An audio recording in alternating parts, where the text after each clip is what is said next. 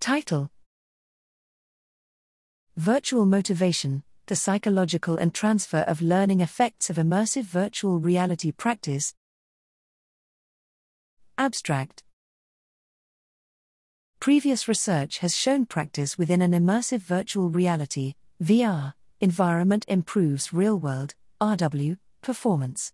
Increased user motivation is one possible advantage of practicing in VR.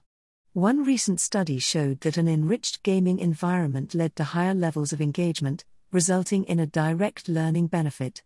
The purpose of this study was to compare the intrinsic motivation, engagement, and transfer of learning differences between VR practice and RW practice of the same motor skill.